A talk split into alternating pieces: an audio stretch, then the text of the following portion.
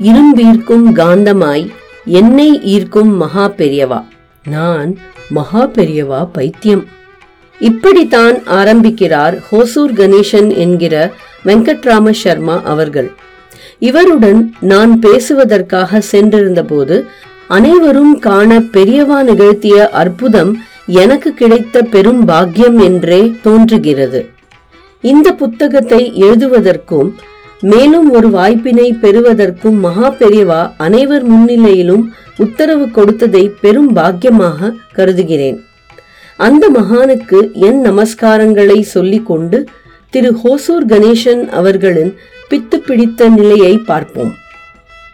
நான் மகா பெரியவா பைத்தியம்.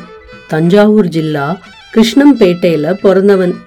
கொள்ளு தாத்தா சிதம்பரம் ஐயர். ஆயிரத்தி தொள்ளாயிரத்தி நாற்பத்தி இரண்டு நாற்பத்தி மூன்றாம் ஆண்டு வாக்கில் மகா பெரியவா தஞ்சாவூர் ஜில்லா முழுக்க விஜய யாத்திரை செய்து கொண்டிருந்தார். அப்ப எங்க கிராமத்துல கிருஷ்ணம்பேட்டையில எங்க கிரகத்திலேயே சுவாமி மூணு நாள் தங்கியிருந்து பூஜைகள் செய்தார்னு சொல்லி கேள்விப்பட்டிருக்கிறேன். வெங்கட்ராமையான்னு எங்க தாத்தா பேரு. அவருக்கு கல்யாணமாகி பாட்டி கர்ப்பமா இருந்தாலாம் பெரியவா வீட்டை விட்டு கிளம்பும் போது தாத்தா பாட்டிக்கு பிரசாதம் கொடுத்து விட்டு காவிரி உனக்கு பிள்ளை குழந்தைதான் பிறப்பான். அவனுக்கு சந்திரமௌலின்னு பேரு வைன்னு சொல்லிட்டு போனாராம். அந்த காலத்துல ஸ்கேன் எல்லாம் கிடையாது.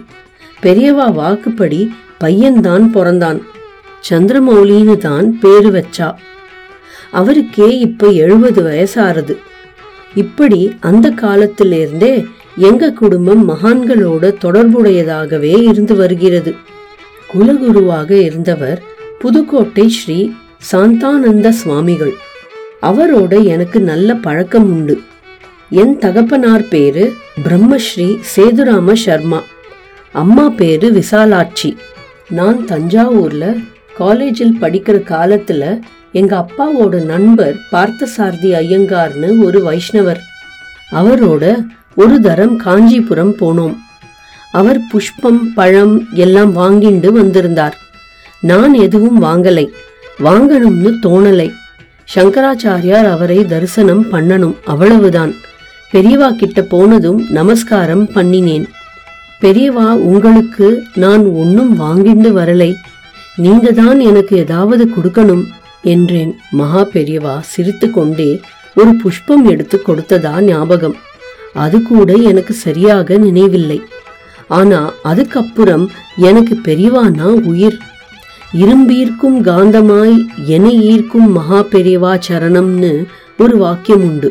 அந்த காந்தமானது இந்த இரும்பு துண்டை தன் பக்கம் இழுத்துடுத்து அதிலிருந்து பெரியவா பெரியவா பெரியவான்னு எப்போதும் ஸ்மரணையாகவே இருந்துட்டிருக்கேன் நான் எப்போ அவரை தரிசிக்க போனாலும் ஏலக்காய் மாலை திராட்சை மாலை சில சமயங்களில் பங்காரு காமாட்சியோட பிரசாதம்னு எடுத்துண்டு போவேன். பெரியவா கிட்ட பேசியெல்லாம் எனக்கு பழக்கம் கிடையாது. பெரியவாளை பார்த்த உடனேயே தாரை தாரையா கண்களிலிருந்து ஜலம் விட ஆரம்பிச்சிடுவேன். மற்றபடி ஒரு வார்த்தை கூட பேசினது கிடையாது. ஆயிரத்தி தொள்ளாயிரத்தி தொண்ணூற்றி இரண்டாம் வருஷம்னு நினைக்கிறேன். அப்பெல்லாம் பெரியவா அசக்தமா இருந்தா ஒரு மணி நேரம் மேனா தரிசனம் கொடுத்துட்டு இருந்தா அப்படி ஒரு தரம் பார்க்க போயிருந்தப்ப பெரிவாளோட பாதுகை நமக்கு கிடைச்சா தேவலையேன்னு மனசுல ஒரு ஸ்மரணை வந்தது. ஐசிஎஃப் நீலகண்ட தீக்ஷிதர் பாலு மாமா வேதபுரி மாமா எல்லோரையும் நன்னா பரிச்சயம். நான் எப்ப போனாலும் தஞ்சாவூர் கணேசன் வந்திருக்கான்னு பெரியவா கிட்ட சொல்லுவா. ஏலக்காய் மாலை கோர்த்து எடுத்துண்டு வந்திருக்கான்னு சொல்லுவா. பெரியவா அதை வாங்கி தன் சிரஸ்ல போட்டுப்பார். அப்படி ஒரு தரம் போயிருந்தேன். ஐசிஎஃப் நீலகண்ட தீக்ஷிதர் என்னை பார்த்ததும் கணேஷா இன்னைக்கு துவாதசி. துவாதசி பாரணை சீக்கிரமே முடிஞ்சிடும். அதனால சீக்கிரம் போய் ஆகாரம் பண்ணிட்டு வந்துடுன்னு சொன்னார். போனேனே தவிர ஆகாரம் பண்ற சிந்தனையே இல்லை. எப்படியாவது பெரியவா பாதுகை கிடைக்கணுமேன்னு மனசுல தோணிண்டே இருந்தது. பெரியவா கிட்ட சொல்லிண்டு தானே போகணும். அப்ப பாலு மாமா கிட்ட பெரியவா பாதுகை வேணும் மாமான்னு கேட்டேன். பாதுகையா? அதெல்லாம் இப்ப நீ இழுத்தவர் உள்ள போய் ஒரு பழைய பாதுகையை எடுத்துட்டு வந்தார். அப்போ பெரியவா குந்திண்டு உட்கார்ந்திருந்தார். பெரியவா கால்கள்ல அதை போட்டு விட்டார். அதே சமயத்துல ஆந்திரா பாட்டின்னு சொல்லுவா. சரியா ஞாபகம் இல்லை அந்த பாட்டி பெரியவா பாதத்துல வெண்தாமரை பூக்களால் அர்ச்சனை செய்து ஆரத்தி காமிச்சு முடிச்சதும் பாதுகையை எடுத்து நாற்பது வருஷமா பெரியவா யாருக்கும் கொடுக்கலை.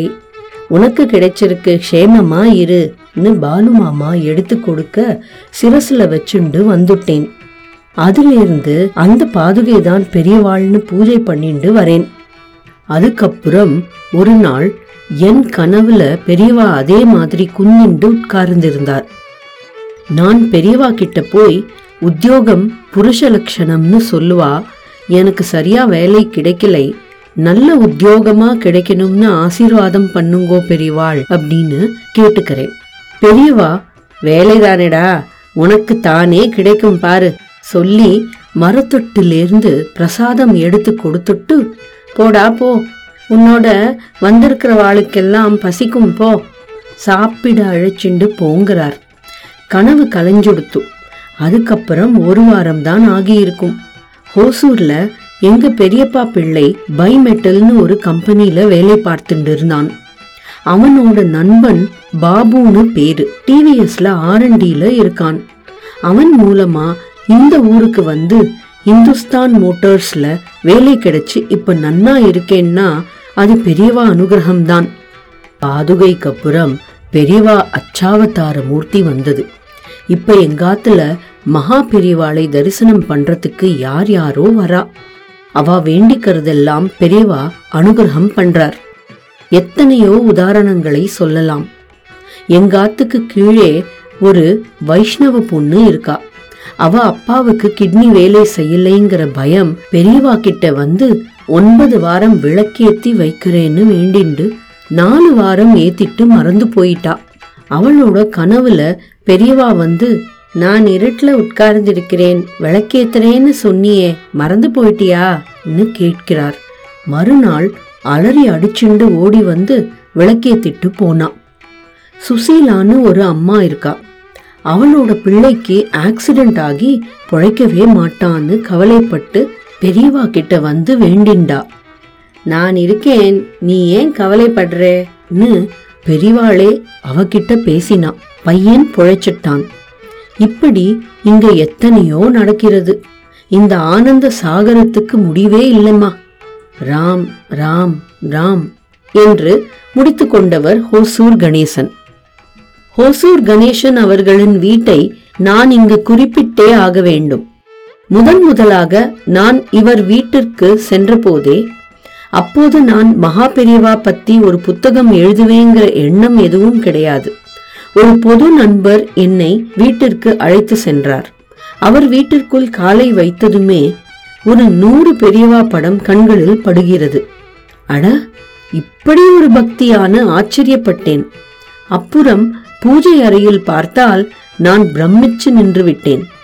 சுவரே தெரியாத அளவுக்கு நான்கு பக்கமும் விதவிதமான தோற்றங்களில் மகா பெரியவா. கணேசன் அவர்களின் மனைவி ரிஷி பத்தினி மாதிரி. அவர்களுடன் இருக்கும் நேரங்களில் கலியுகமே நமக்கு மறந்து விடுகிறது. அலமாரி முழுவதும் மகா பெரியவா புத்தகங்கள். ஒரு நூலகம் மாதிரி வச்சிருக்கார். அவர் வீடே ஒரு சங்கர மடமாக இருக்கிறது. ஓசூரில் ஒரு சங்கர மடம் கட்ட வேண்டும் என்று திரு கணேசனுக்கு விருப்பம் இருக்கிறது. பெரியவா கருணை காட்டாமலா இருப்பார்? நமஸ்கரித்துவிட்டு மனமில்லாமல் கலியுகத்திற்கு மீண்டும் வந்தேன். ஹோசூர் கணேசன் ஹோசூர். என்னையும் ஒருவனாக்கி நின் இருங்கழல் சென்னையில் வைத்த சேவக போற்றி அழிவிலா ஆனந்த வாரி போற்றி தொழுகை துன்பம் துடைப்பாய் போற்றி சங்கரனே நின் பாதம் போற்றி. சதாசிவனே நின் பாதம் போற்றி. போற்றி அருளுக நின் ஆதியாம் பாதமலர். போற்றி அருளுக நின் அந்தமாம் செந்தளர்கள். நன்றி திரு வெங்கட்ராமன். ஜெய ஜெய சங்கர ஹர ஹர சங்கர.